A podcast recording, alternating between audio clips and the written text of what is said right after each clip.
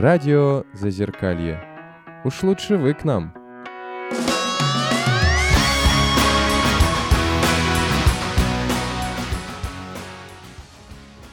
Доброго времени суток. После долгого и, пожалуй, даже, я сказал, мучительного перерыва с вами вновь и с нами тоже радио Зазеркалье. Очередной почти живой эфир, слава богу, что не мертвый или почти мертвый. У микрофона Михаил Ларцев, равно как его коллеги, это Даниил, Наталья и даже Андрей за пульт присел. Вот. И, конечно, в этот раз мы не обошлись без гостя, перед тем, как его назвать, неплохо вспомнить, как его называли еще в 2008 году. А называли его весьма замороченно и, прямо скажем, такими терминами, вызывающие глубокое уважение. Поэт, совмещающий противоречия самоясных с энциклопедическими терминами, грубость с нежностью, прямолинейную лозунговость с философических размышлений. Музыкант, легко владеющий инструментом, но не стесняющийся подавать его животной примитивностью, создающий красивые мелодические построения, запросто разрушаемые чистоколом грубых рифов, использующий мировой уровень рок-н-ролла, нисколько не заботясь о его идеологической чистоте. Звукорежиссер, расставляющий китайские буханки, выдавать кристально чистый и прозрачный звук и захлебываться в хрипе аппаратуры класса high-end. Иным словом, творец-созидатель и провокатор-разрушитель.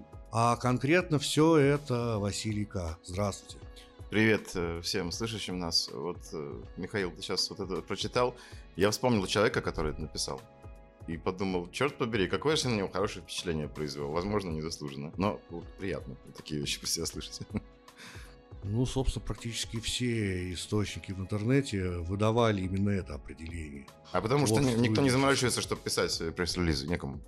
Собственно, все взяли то, что вот старое было, оно и висит. Но это все правда. Прекрасно, хорошо. А с чего все, собственно, началось? Как случилось, что вы стали музыкантом? Видимо, с того, что в советской средней школе я понял, что петь хочу.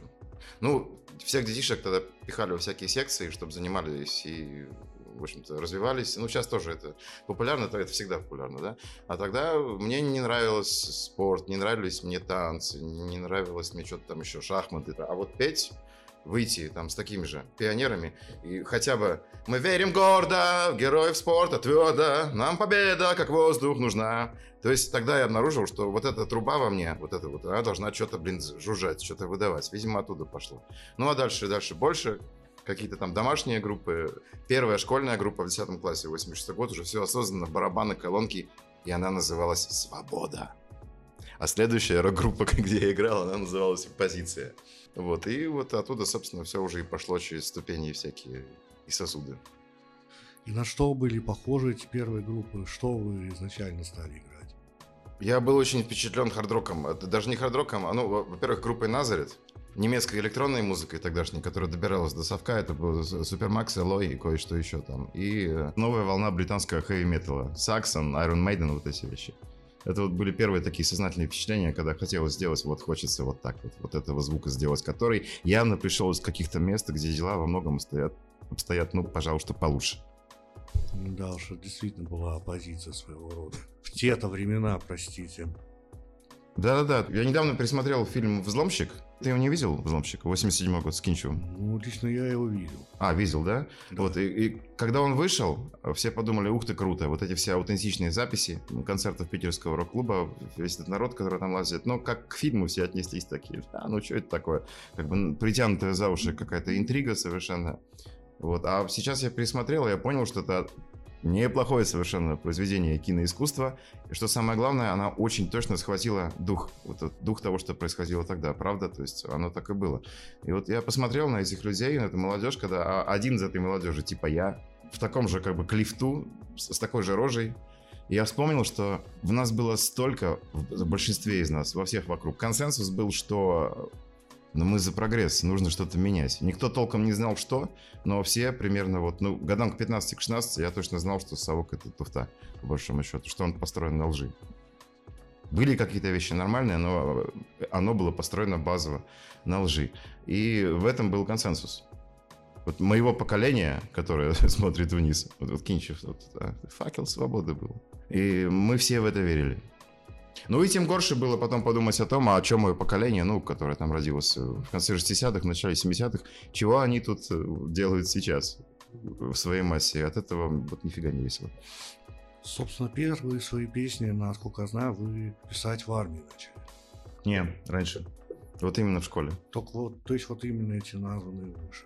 А потом вы, уже отслужив, пошли в музыкальное училище, что для меня было достаточно интересно, потому что как-то вот такой подход для наших рок-звезд, ну так называемых, он почему-то является редкостью как-то наоборот надо позиционировать себя не только чему-то там, но и чуть ли не э, родным папе и маме, которые запихнули там непонятно куда, а ты в это время хочешь песни петь и на электрогитаре играть. А вы вот так сразу получается. А почему так вообще складывается у нас?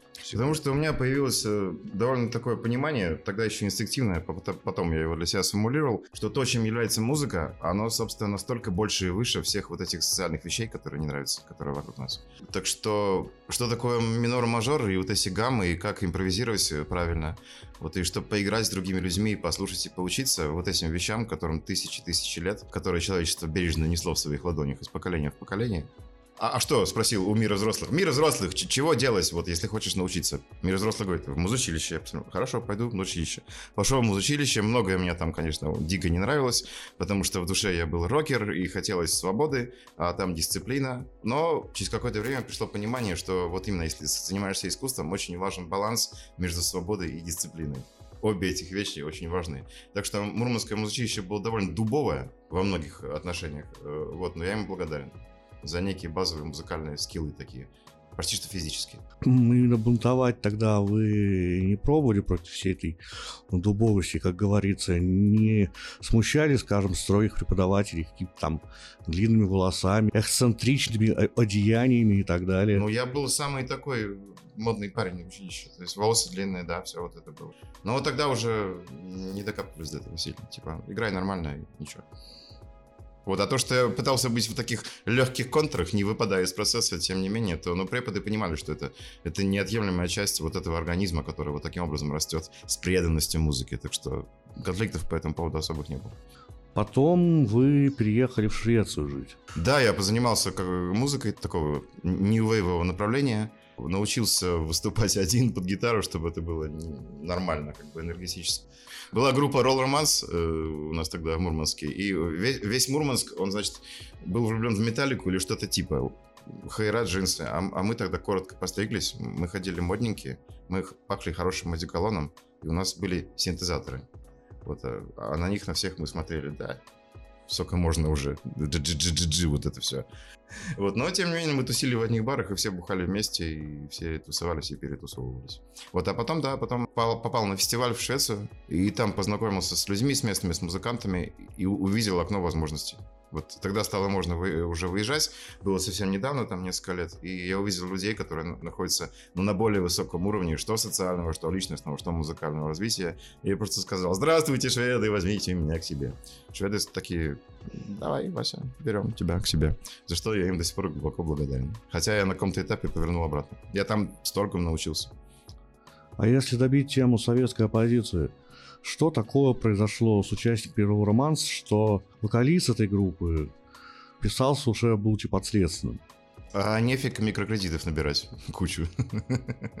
Некрасивая история с ним получилась. Но да, он, он был последствием за уголовное преступление, но он отсидел, вышел, и сейчас у него нормальная жизнь. У него есть любимая женщина, у него есть работа. Он работает в котельной, он играет на гитаре. Вот, и в уголовные дела больше не лезет. И я видел по нему, вот он сейчас, он сидит, пишет вот этот свой вокал. У нас был реюнион через какое-то количество лет, когда я понял, что я научился все делать сам, могу к ним приехать в Мурманск и сказать, чуваки, давайте вспоминать молодость, я могу все сделать, записать, чтобы все булькало красиво, но давайте делать с огоньком. Вот, а то, что ты, Леша, сейчас у нас сядешь, ну ты вот запиши, пока будешь записывать, тебе будет легче. И пока он записывал, ему было легче. Ну да, понимаю. Ну, возвращаясь к Швеции, а что вы стали играть там и на каком языке это вообще было? Вы стали вливаться именно целиком в западную культуру или что-то с собой привнесли? Сейчас я поэтапно расскажу. Да. Это забавно. Первое было, я когда попал, я понял, что надо зарабатывать деньги. У меня тогда была подружка Кристина, которая меня в Стокгольм привезла с Севера Швеции фестиваля. А, она играла на перкуссии. И она говорит, ну, что ты можешь делать? Видишь, вон чувак вот стоит, играет в метро, вон, и перед ним чехол лежит, а там вот монетки. Вот тоже ты остановись и пой. Я, да как-то. Я, то есть я про с уличным музыкантом, музыкантством я тогда никак не был связан и даже не мог себя вообразить в этой роли. Но я постоял, посмотрел, да, люди этим занимаются, да, им кидают деньги. Встал и начал, значит, петь. То, что я умел тогда петь. А умел я петь Наутилус, э, кино, Розенбаума и немножко из себя. Вот это пел, там недели две, заметил, что мой максимальный э, заработок составлял примерно 7-9 крон в час. Много? Кристина, что, не любят тут русскую культуру, что ли? Кристина говорит, слушай, может, ты английский уже выучишь вот, до такой степени, чтобы на нем петь, вот, а не только у меня денег на вино просить. Там Боб Дилан, например, Коэн твой любимый, Кейв, вот, ну выучи, как бы, вот, чтобы Тогда мы говорили на английском, с моей стороны очень плохим, потому что это была русская, значит, советская школа английского, средняя, this is the table и, не так, и fuck. И вот и не так уж много чего за пределами этого. И give me money. Ну, как-то объяснялись. Ибо страсть к жизни и к здоровым жизненным движениям, она происходила все прочее, все границы. И вот оттуда я начал учить английский язык. Вот по песням. Коэна, First We Check Manhattan, там, Кейва, что там было, Whipping Song. Вот я их выучил, и, и потом начинал постепенно учить, смотреть, а что эти строчки, собственно, значат. Я помню это чувство, как они, смысл просто выплывал из тумана на меня. Много, и все больше, и все больше. И заработок мой приподнялся. То есть здесь через, через полгода, после того, как я обновил свой репертуар целиком до, до каверов англоязычных, заработок э, вырос до иногда примерно 100, а даже иногда и 200 э, крон в час. Вот, а когда выучил Passenger э, Игги Попа, вот это, это самая денежная песня. Она могла, если петь без конца, она могла и 300 в час получиться. А также Losing My Religion. Вот эти две вещи, они отдельно особо меня обогатили. Вот, и какое-то время я жил вот так вот, года 3-4. Потом переехал туда на ПМЖ и начал общаться с местной рок-тусовкой. И вот это чудесно. Еще один раз было подтверждение в моей жизни, что музыка — это огромная сила. И искусство в принципе. Если ты поставил на него от души, она тебя может занести в очень хорошие места. Я плохо говорил на английском, но я пришел в местную тусовку и сказал, я вот э, Василий from Russia, и у меня есть, значит, electric guitar.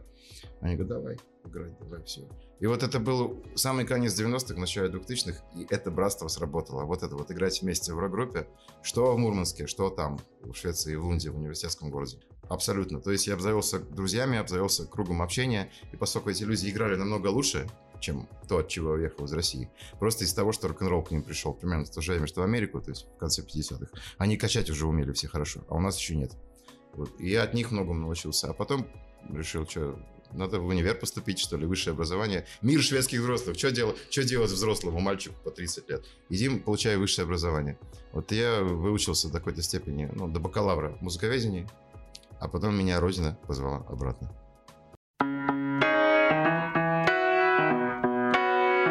Радио Зазеркалье. Сегодня там, а завтра здесь.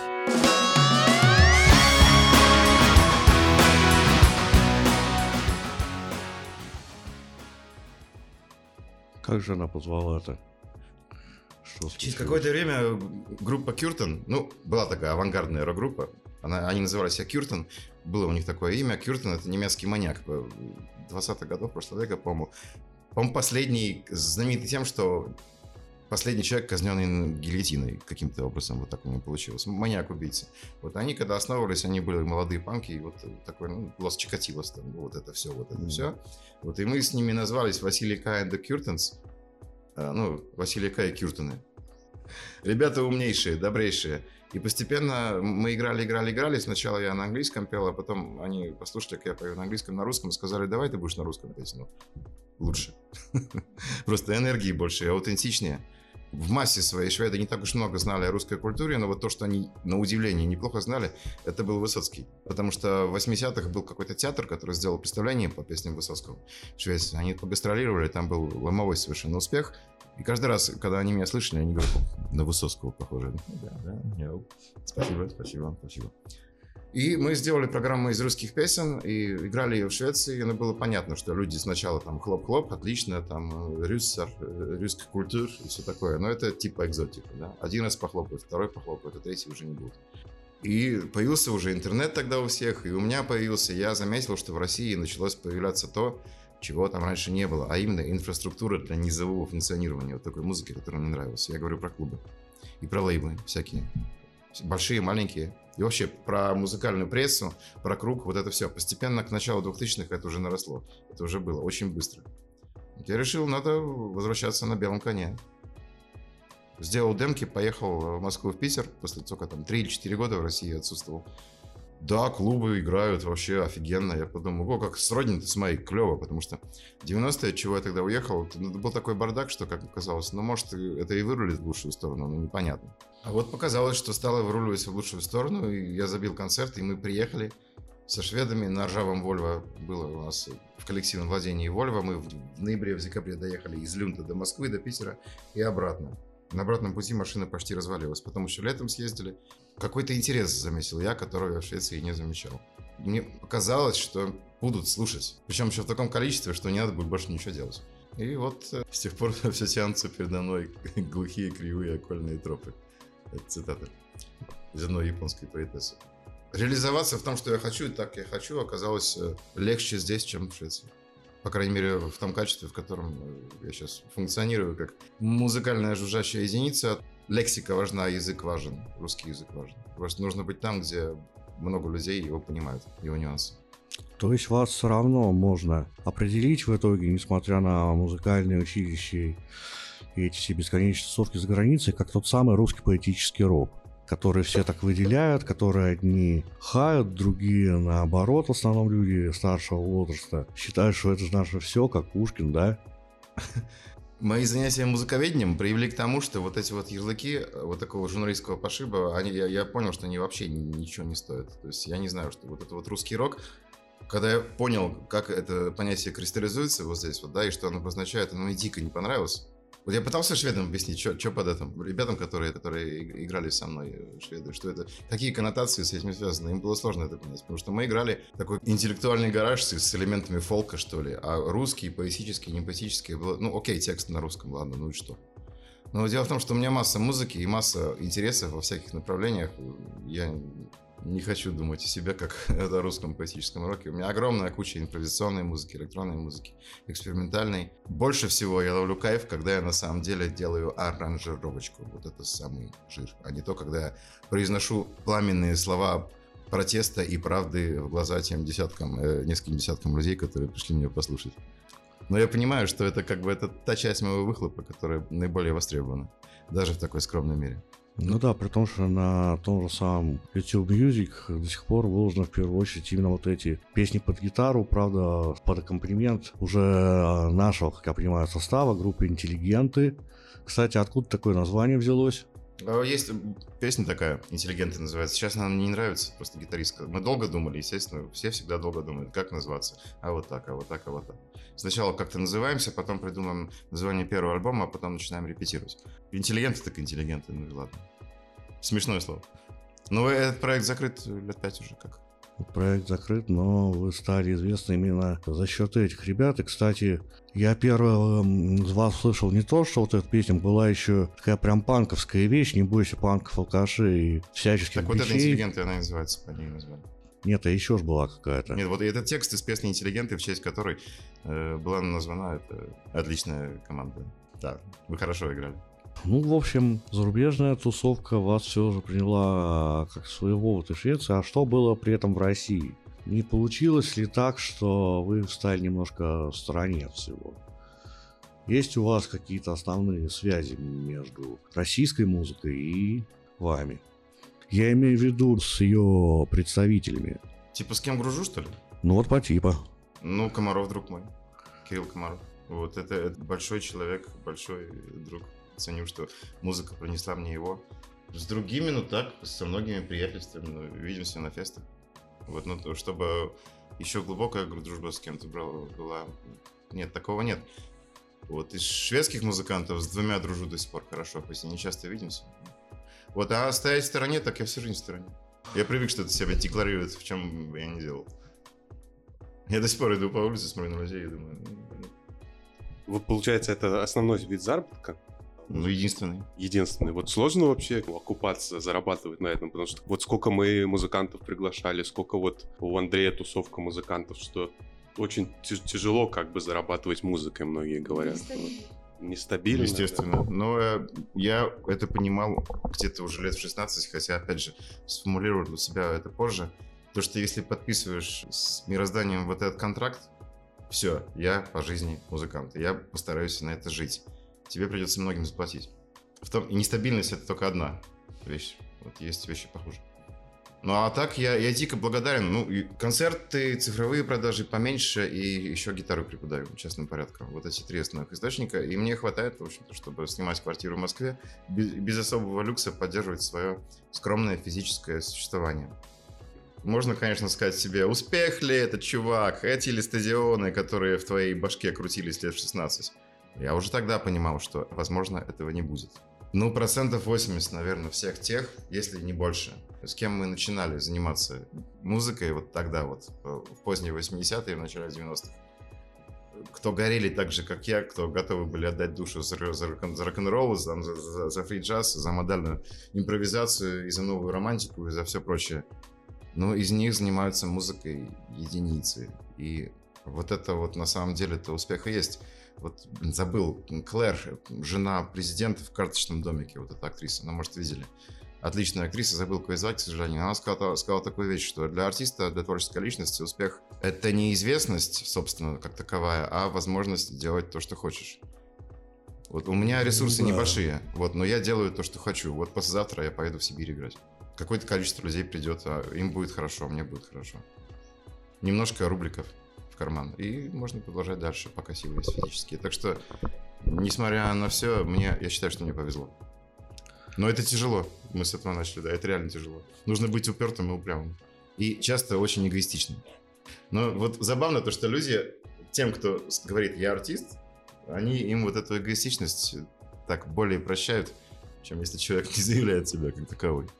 Но это, это вот а, одна, одна из монеток, которые приходится отдать, там, не знаю, кому дьяволу или кому-то еще за право заниматься этим full time. В чем это выражается, эгоистичность? Ну, например... Типа задвинул все я, я, я, на общественные, знаю, все общественные нормы, не знаю, там. Нет, нет, нет, это вообще не об этом. Это, это все о личных отношениях. Отказался от семьи, от традиций.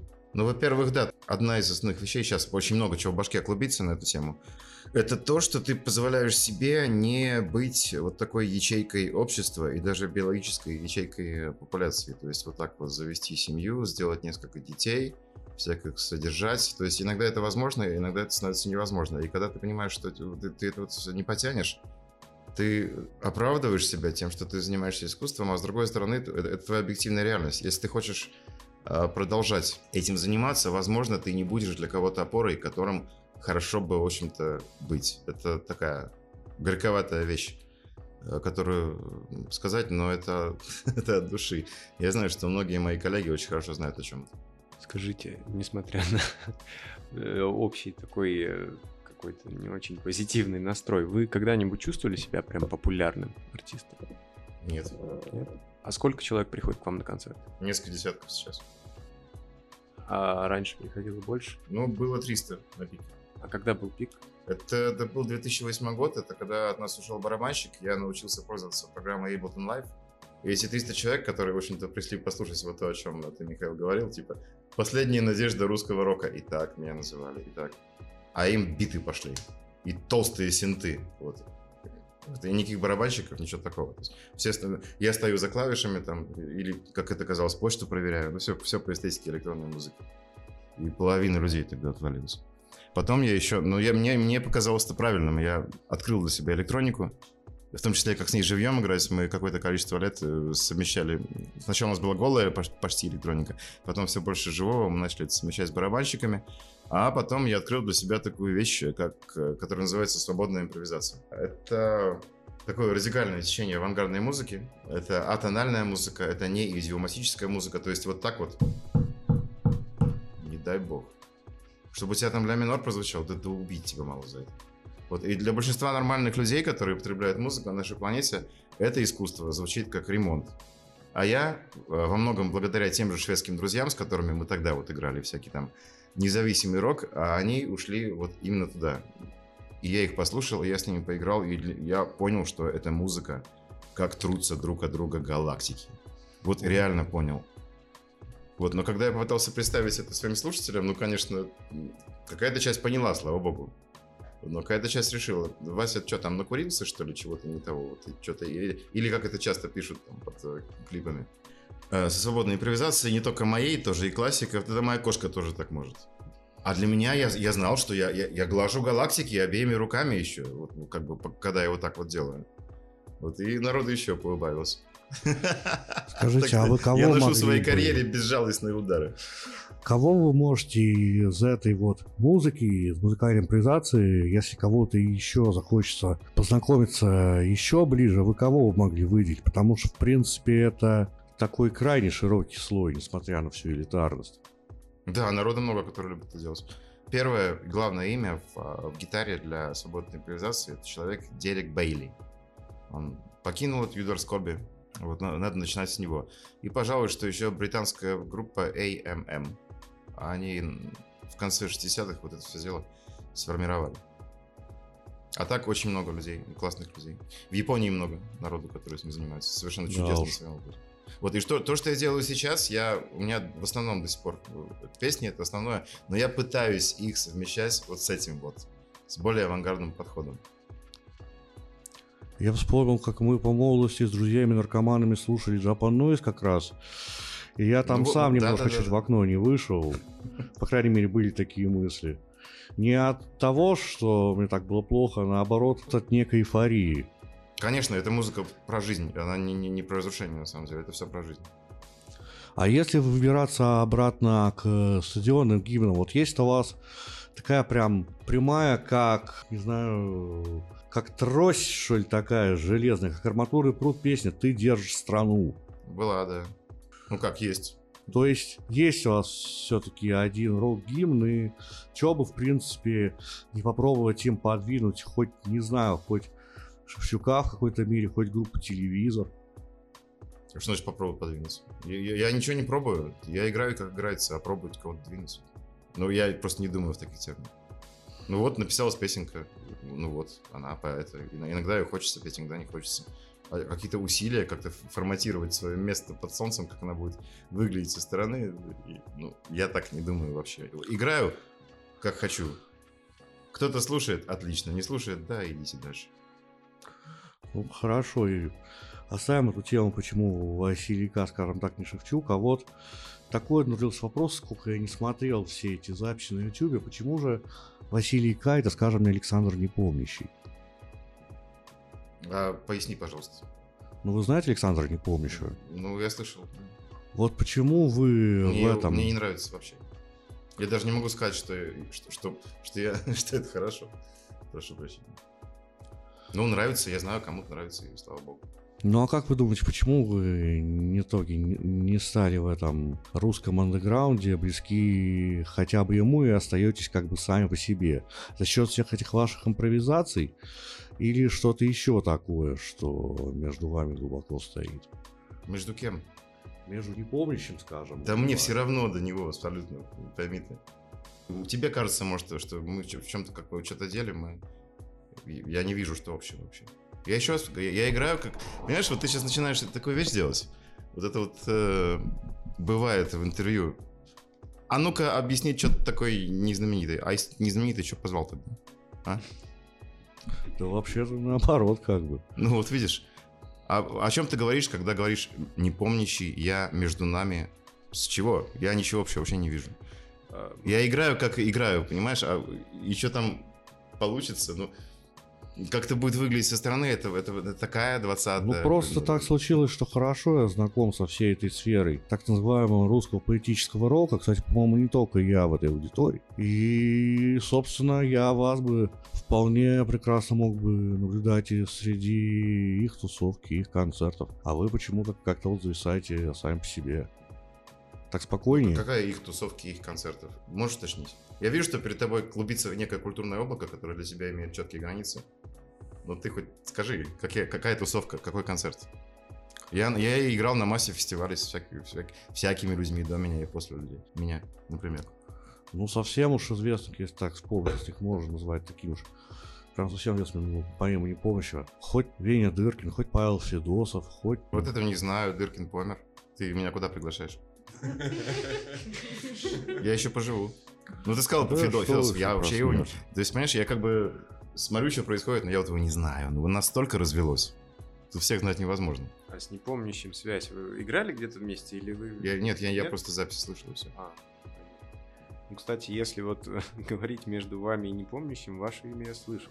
Хотя бы, в отличие от Александра Непомнящего. Ну, он, он покинул этот цирк э, дов- довольно давно. А я тут жужжу еще. Радио Зазеркалье. С ума сойти.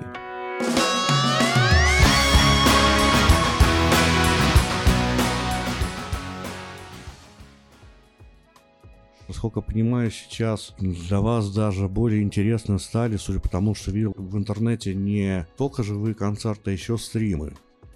Вот, Спасибо ковиду. Да, вот много кто пытался, и не только за счет спасибо ковиду, выехать на этих стримах, что-то как-то народ, казалось бы, не слишком воспринял такое. А в вашем случае как было? Значит, было так. Это когда у нас ковид был? 20 год, да? Мгм. Все бросились стримить. Я думаю, а дай-ка я тоже. Что-то там криворуко один провод в другой воткнул, поставил камеру и настримил. Все было херово, все висло постоянно, все затыкалось. Я получил денег, которых никогда не получал за концерт, за сольное, за сольное выступление. Это, это был мой рекорд в, в- в- донатах, ну, которые люди накидали на карту. Я прошу. Там поиграю, прошу, поиграю, прошу.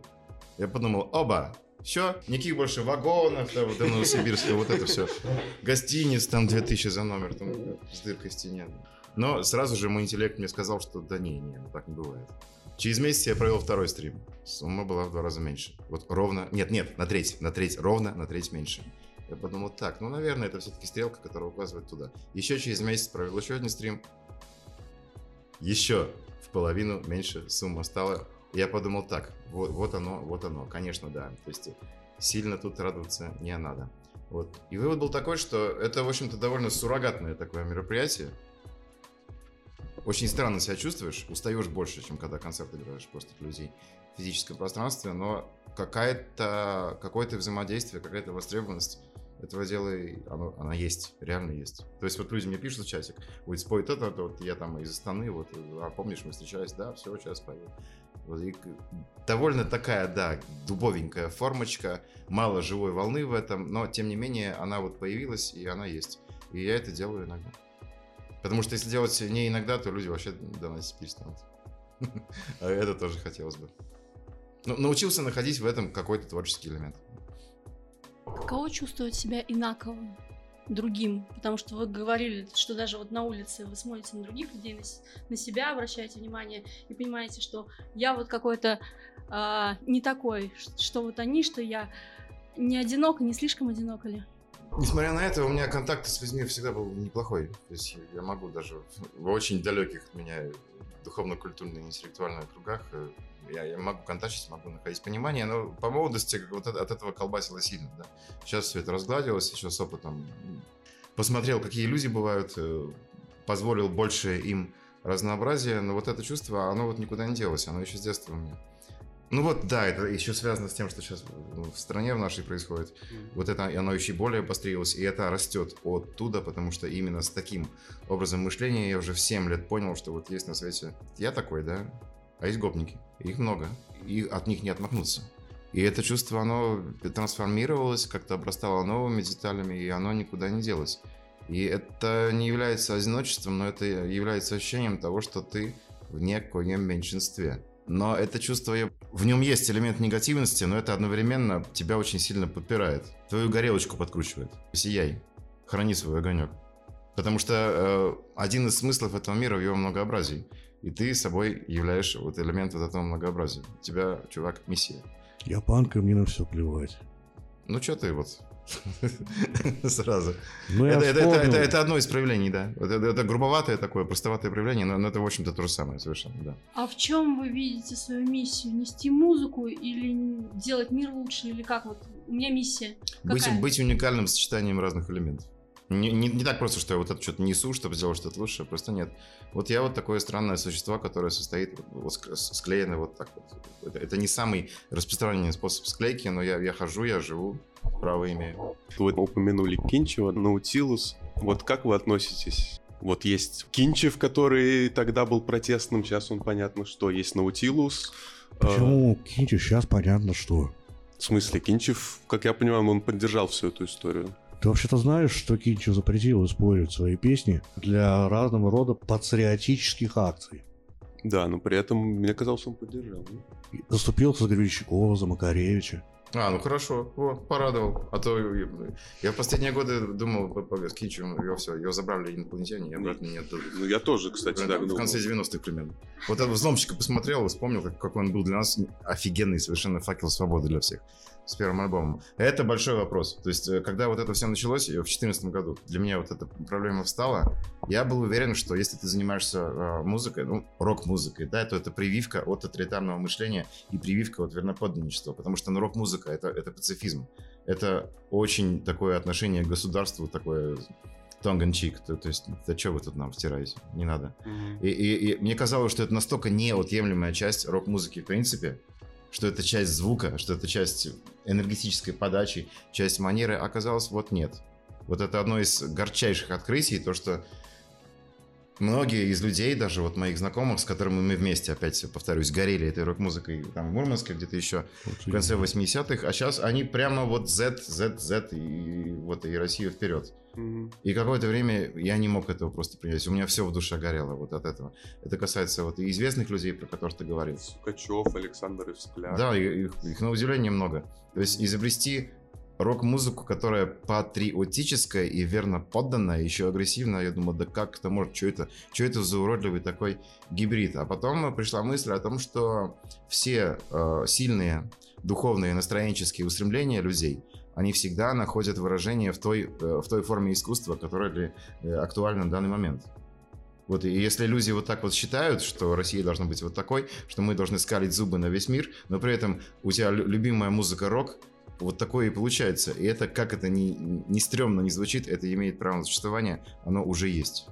Это вот это одно из открытий, ре- реально нововведений, которые Россия принесла в мир вот в последние годы. Спасибо огромное, ребята. Да. Да. Ну, а вам самому бывает грязно в это лезть. Что значит лезть? Писать песни на эту тему. Ну как на эту тему? Во-первых, э, творится огромная несправедливость. А я всегда пишу о том, что волнует меня больше всего. И если я вижу, что кто есть прав, а кто не прав, и кто виноват в огромной несправедливости, я не- просто не смогу об этом не упоминать. Это все равно, что если ты описываешь комнату, а в комнате стоит большой вонючий серый носорог, и ты говоришь, ну вот комната, вот обои, вот э, тут, тут тумбочка, что-то непонятно. Ладно, пофиг. Что-то пахнет, да, вот люстра висит, нормальная комната. Что значит в это лезть? Оно, оно здесь, оно с нами, оно каждый... Вот уже все так, что в это не надо лезть. Оно темечко, лезет в нас. Оно, да, оно нам в нас лезет каждую секунду. Большое спасибо нашему гостю. Напомню, в гостях у радио Зазеркалье был музыкант Василий К. Также в диалоге участвовали наши соведущие Даниил, Наталья и Андрей за пультом. Меня зовут Михаил Ларсов. Встретимся дальше, встретимся выше. Спасибо. Спасибо, Михаил, спасибо всем.